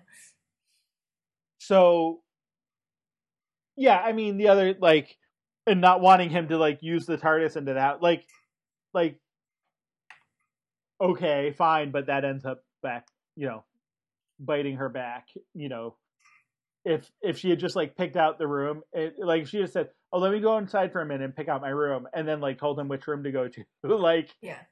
and then like he never would have interacted with the others and like would have been gone and i mean obviously then that would be a different episode and all of that but it's just that funny thing of like doesn't even want him to like move the stuff into the house. Mhm. like i guess because that would be weird because then it would be like questions of like oh i didn't see you carrying in your boxes. How did they get up here? Like, kind of thing i guess but i don't know. Anyway it's just kind of a weird. Anyway so um they do find this house. They find it because like there's this creepy old guy on the street over here like listening to their conversation basically right um seems and off seems offer- legit. offers them like a really good deal on a really big house um they just can't go up in the tower Yeah. yeah nothing sketchy about this Yeah. um at all although like i do know people like sort of in their late teens and early 20s who would totally do that. So like like i don't think that that's like inauthentic in Yeah, any yeah, yeah. way. Like people who are maybe not self-reflective enough to like really be concerned about maybe the sketchy conditions in which they are asked to live especially if there's sort of a major discount involved. Hmm um Right, Yeah, I right. mean- she kind of that's kind of Bill's thing of like, you know, it's drafty and there's a dodgy landlord. That's kind of standard. Um, Right. right and there is sort of like a like the house is weird and whatever but like it's like it's an old house like it's got some quirks you know which give it kind of a you know maybe a, a charming mystique or you know like whatever like there's not it's not like like it might be kind of creepy in some ways but it like they sort of rationalize it away of like ah it's just old like you know it was built in the 30s or whatever and you know it's got some creaks and and you know we can't find the door to the tower but like that's all right because you're not supposed to be up there anyway. So like um yeah and the dodgy landlord like what landlord isn't dodgy? Like you that's almost like a requirement for being a landlord. Mhm. Um so yeah. Then people start disappearing. Um but it's okay because like pavel apparently just disappears and on his own. Um Yeah. i don't know. Like again it's like just one of those things where it's like we don't know these people so i guess that's fine but like even when he doesn't come down for like dinner and stuff like doesn't that seem odd like i don't know i there's Yeah. it's fine, I guess. Or like the music, like because that music is specific to the house, right? Like that's is that that's not Pavel's music that's playing, is it? Like I Is yeah, that what we're meant to be? It's his record that he puts on, oh, he puts it on. right? But I think they think of it as like, oh, he's a weird musician who listens to records on loop, so it's like it's that's just him being weird or something. But right. yeah, I don't know. We don't get to know these people well enough to really care about them so much. Um, But the weird part though is that their friends don't seem to care about them that sure, much. I think that's the part that I get stuck at. yeah, yeah. Um and yeah. So uh yeah, from there it just becomes like the different interactions between the people. So I mean there's the doctor sort of appears and and all of the bizarre kind of um uncomfortable and you know sort of ashamed not ashamed but like what um what's the word i'm looking for that you just said of bill. Embarrassed. embarrassed. Thank you. Um you know behavior sort of creeps up and she tries to like get him to leave and he does or at least they think he does for a little while and then reappears in the pantry. Like all of that sort of filler until like they kind of separate ways right? Like the doctor's like oh i'm gonna hang out with like harry and felicity you know third wheel style. And you know we're gonna jam out in the living room to you know whatever tunes they're listening to um and then bill shireen and paul all go upstairs and there's sort of a little triangle thing going on there um you know with paul liking bill and Mhm. he's kind of like yeah i like chicks and shireen seems to like paul back but is sort of jealous because he likes bill and Right. all of this stuff. Um, which is all fine. Like whatever, we get like two minutes of that, and then Paul gets eaten by the house too.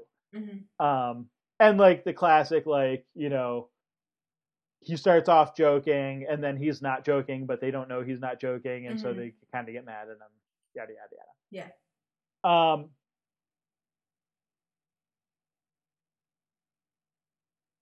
So yeah, I mean they kind of, so they kind of go off. I mean, eventually Bill and Shireen find, you know, the wall sort of eating their friend.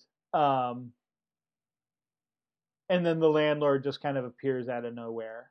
Um, hmm presumably like because he can control the house and like it'll open like these various doors and windows or hatches that like it's been closing off to everyone else. Um, yeah, yeah, I guess so. And so like meanwhile you get the doctor and harry and felicity kind of figuring out that like these doors and the you know the doorways and stuff are like closing themselves off. Felicity like jumps out the window which is kind of funny. Um and the doctor and harry basically end up running away from these like they end up calling them lice but like they're like beetles or whatever right. Or right? like, dryads, he calls them, yeah you know, at one point. Um, but yeah, yeah, I guess they're kind of like wood lice from space. Is that what he calls them at the end? Sure. Um, they run away and like go into the basement, which is like concrete, I guess. So like that's why they don't follow him down there. It's not real clear hmm um, until like then later.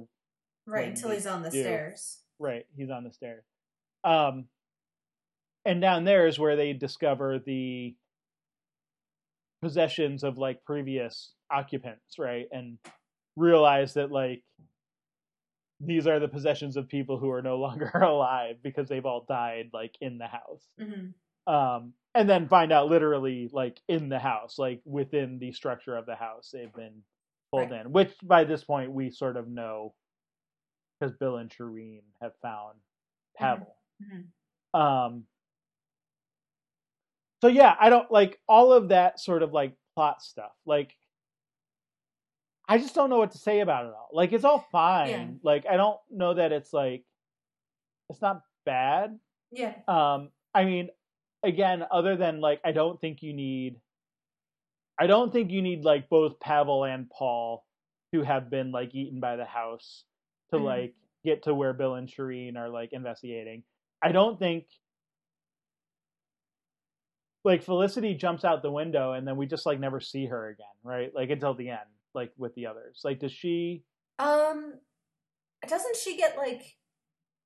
I thought something happens to her outside. Like, doesn't she get like absorbed by like a tree or something? Okay, so like but like, but like it's the same sort of thing. same idea. Yeah. No, and I th- you do start to suspect that the number six has more to do with filling time than anything else. Of like creating enough different scenarios of people getting eaten to sort of mark time throughout the episode. Um, enough. Yeah. you know, I'm that's cryptic, but um, that's too bad. That doesn't make it Um, wrong. That doesn't that doesn't mean I'm wrong. I'm just I I own the fact that that is speculative, but that's my sense. Um, yeah, I'd agree. I mean, this is kind of standard like uh monster picks the crew off one by one sort of Doctor Who plot. Um I guess kind of sandwiched between like the roommate interactions earlier on, which don't really go anywhere, and then the final kind of like you, you know revelation of the backstory of you know the landlord and what his motivation is and everything. There's just this kind of running around, you know, running from the monsters, putting the pieces together part of the story. But I don't think there's a lot to analyze there. Yeah. Um eventually Bill and Shireen make it up to like the top of the tower Mm-hmm. and they find Eliza, Mm-hmm. which is where we get the backstory. Mm-hmm. Um well, and once the like doctor gets Yeah. up there too, Mhm. after after Harry's gone the way of the others. Um and actually by that point Shireen has as well, right? Mhm. Like she stepped she stepped on a beetle lice thing to kill it or louse thing to kill it and like it like crawls through her foot and it's that's kind of a creepy little Mm-hmm. uh, thing. It, it- you know what? It reminds me of. Um, did you ever see the Mummy? I was The- just like thinking the, about that. the yeah. Brendan Fraser one. Yeah, right. When it's Um, like under his skin. Yeah. Uh, like that same kind of feel. Uh, yeah. So, um, you get the backstory that like Eliza was sick and her father, she thinks, uh, brought her like. Here's another part that I'm not entirely thrilled with. Brings her like curled up lice potato bug looking thing to like amuse her apparently and that's fine like there are what and, and entomologists is that the people who study bugs? Like Mhm. there are people who are fascinated by bugs i guess. I just don't know that like father or son as we learn the landlord actually is. Like i guess it makes more sense for a son to do that. Like look mommy look what i found. Aren't these Mhm. funny looking? But like i don't know. It just it's a odd thing to like Yeah. i brought the her these like curled up beetle lice you know potato bug creatures Well, and even in the to like amuse in- her and make her feel better. Even in the scene in the flashback, the way she kind of smiles at him is in a kind of oh that's nice, honey, like like, like not like sure. she's not terribly enthusiastic, just kind of a like oh like an appeasement. bugs, how how nice. I do like the doctor's like completely sincere thing of well everybody loves bugs. They're fascinating. Like you know Sure. and and he would right. you know yeah like there's that's just a good kind of doctor moment of this story makes perfect sense because who wouldn't find up find curled up beetles in the garden and want to show them to people? Um so yeah and i guess that's an opportunity for bill to sort of jump in and point out all the holes in the doctor's narrative um so you know gives her a little more agency in the the big reveal at the end Mhm. um yeah right so but we do learn that the landlord is her son rather than her father um which is Right. fine um i mean i guess that's an okay twist i don't know that that really changes the whole sort of story that much um i mean i guess it sort of it brings up this theme of uh uh, you know lost parents you know like you know but I, I guess that's just kind of name checking that for bill's sake to kind of Hmm. keep that you know that theme going of if you could save the one who brought you into this world wouldn't you do that Yeah. Sure, sure. And I mean, so when we were choosing sort of the title for our episode too, um, you know, hope is its own form of cruelty, which is something the landlord says about kind of about Pavel, like when the record gets stuck, and so like the house presumably can't finish absorbing or digesting him or whatever it's doing. Um, and the idea being that like he still maybe has some hope that he can get out of his predicament. I do feel like that's can be applied to the Eliza and the landlord, you know, Eliza and her son as well. Whereas Mhm. like this whole thing is presumably in the hope that someday she could be cured from whatever was ailing her before these lice creatures came along.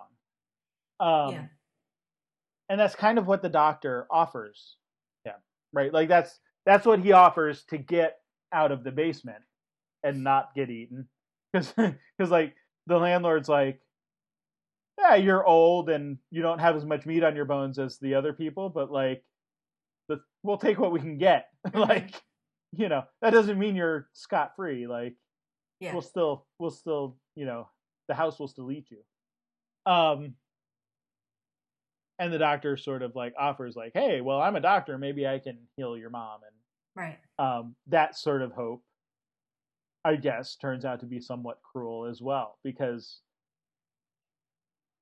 in the end well his his daughter at that point i guess right like he's playing the landlord's playing that it's his daughter not his hmm uh, mother. But anyway, um, which makes me so that whole thing. So okay, I agree that like I don't know that it necessarily changes like the situation that much.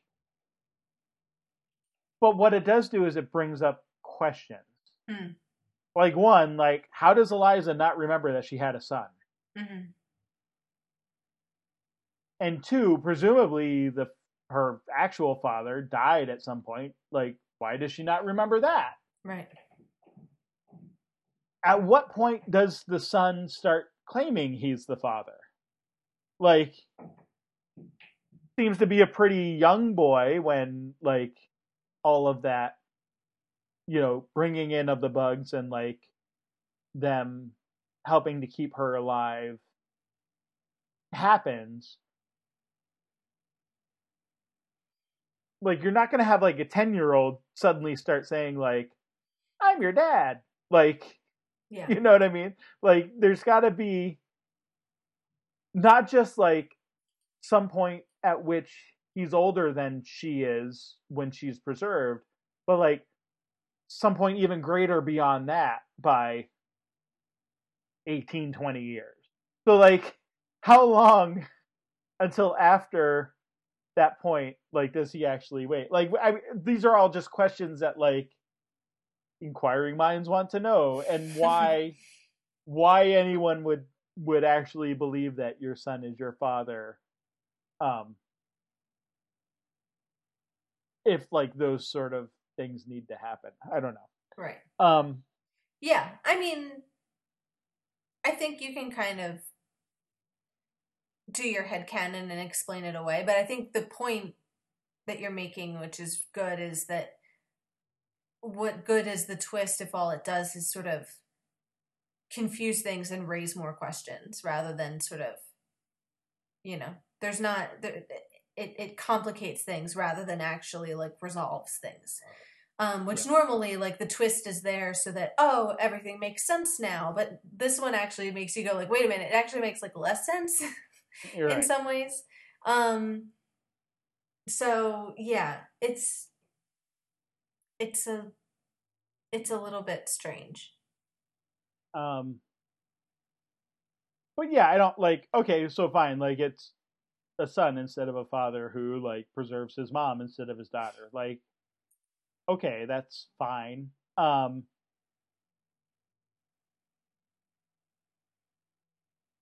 that works with eliza because then it becomes the doctor like you're the parent. You make the decision now Mhm. like of you know is this really the way that you want to be? And so that's what becomes the turn in the end of eliza sacrificing not only herself but her son mm-hmm.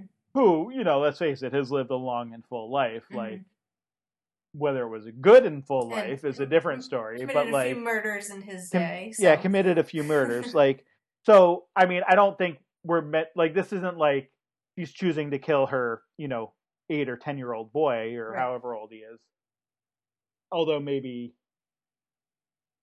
mentally he's stagnated a little bit um but that's ultimately what like gets her to choose is is that like oh well this isn't my father it's actually my son but again like i think that would work fine if it had been a daughter and father like Mhm. if she would have said no father like this isn't i don't want you to do this i'm an adult now and i'm going to choose like Right. she could have done that as well i i feel like um anyway all that to say that um the other question i have is like if this is the space lice preserving her Mhm. is this is this a symbiotic relationship? Is she giving so she's giving them something in the form of i guess being able to like feed on the people who come to live there? But it's like the landlord who's really doing that so i guess he's the one that they kind of had to deal with but they turn on him in the end and do her will so what do the space lice get out of it? Like what what do the space lice get out of restoring the people and like losing the house and not having like any ability? Like like I kind of feel like it's not just the people characters. It's like unlike so many other Doctor Who episodes, we have really no clue what the actual intent of the alien here Mhm. is, the Yeah. creature. I feel like yeah like sometimes we, we even spend more time on that than we do the people in the episode and here we it's almost just like that's not even a consideration at Yeah. all um especially if as the doctor says that insects are interesting and you know we should study them and find out like what's going on. Hmm and then we just no it's just like no i'm gonna decide to like let them eat me and my son and then the house collapses you know fall of the house of eliza right and right. we never see them again? Like they just all die? Yeah. Or go I away? I don't Like- know.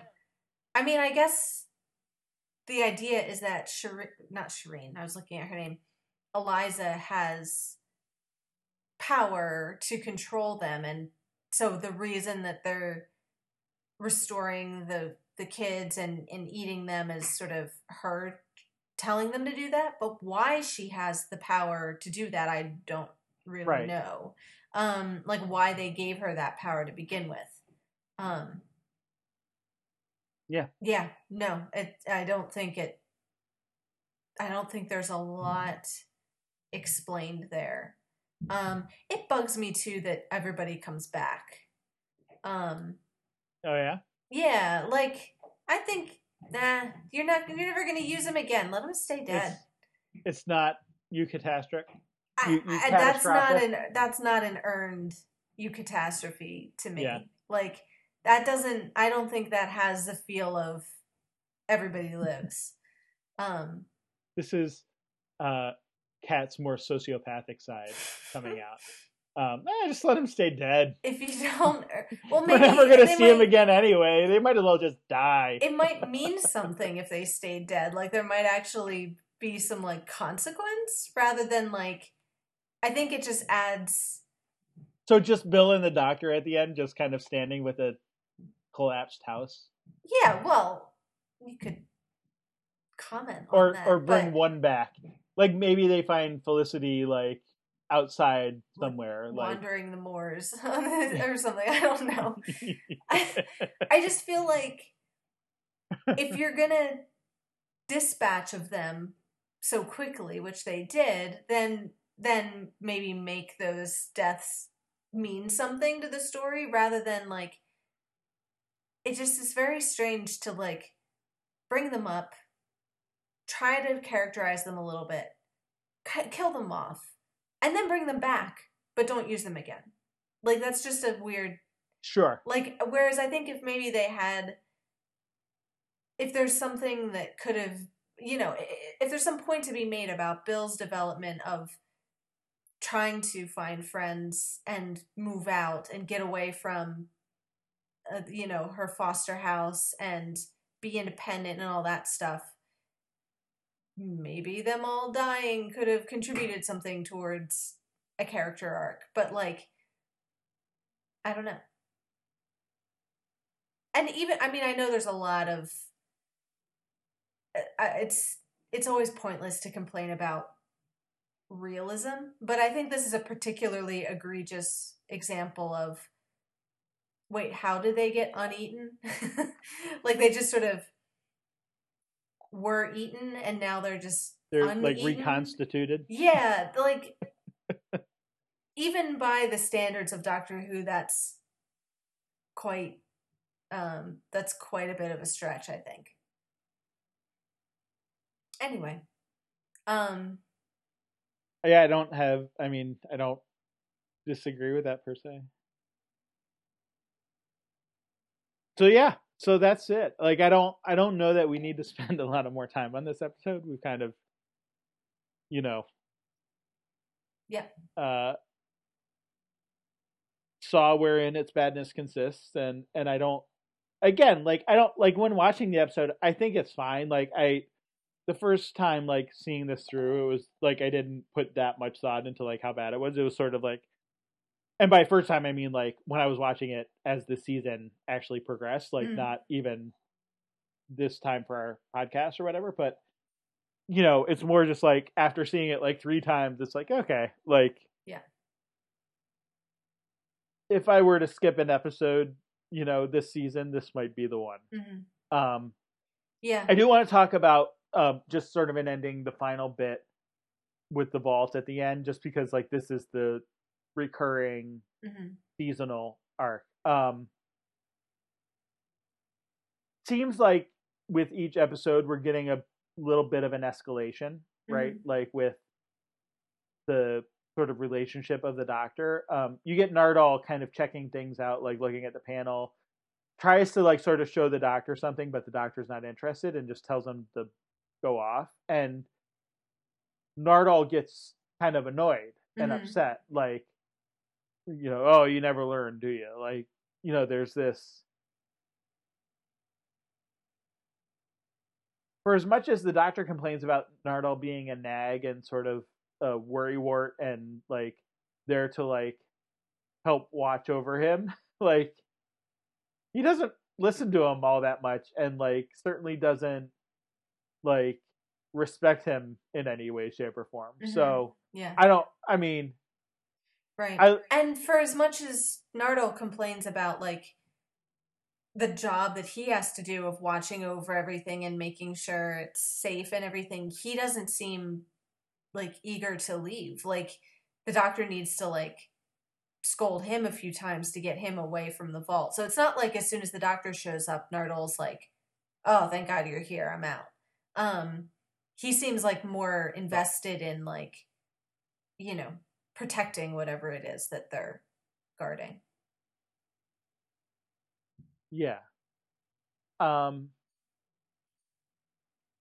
Whereas the doctor kind of wants to be buddy buddy. Um, play piano, eat takeout, tell stories about kids that get eaten, um, and bond over these these shared mutual loves.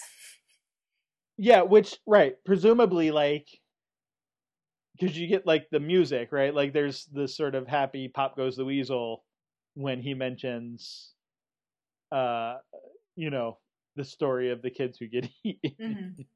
And I kind of want to hear the doctor's version of the story Hmm. more than like the episode itself.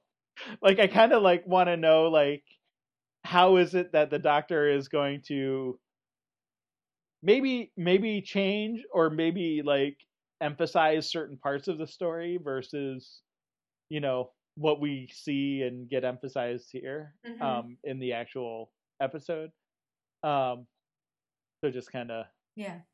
kind of funny there um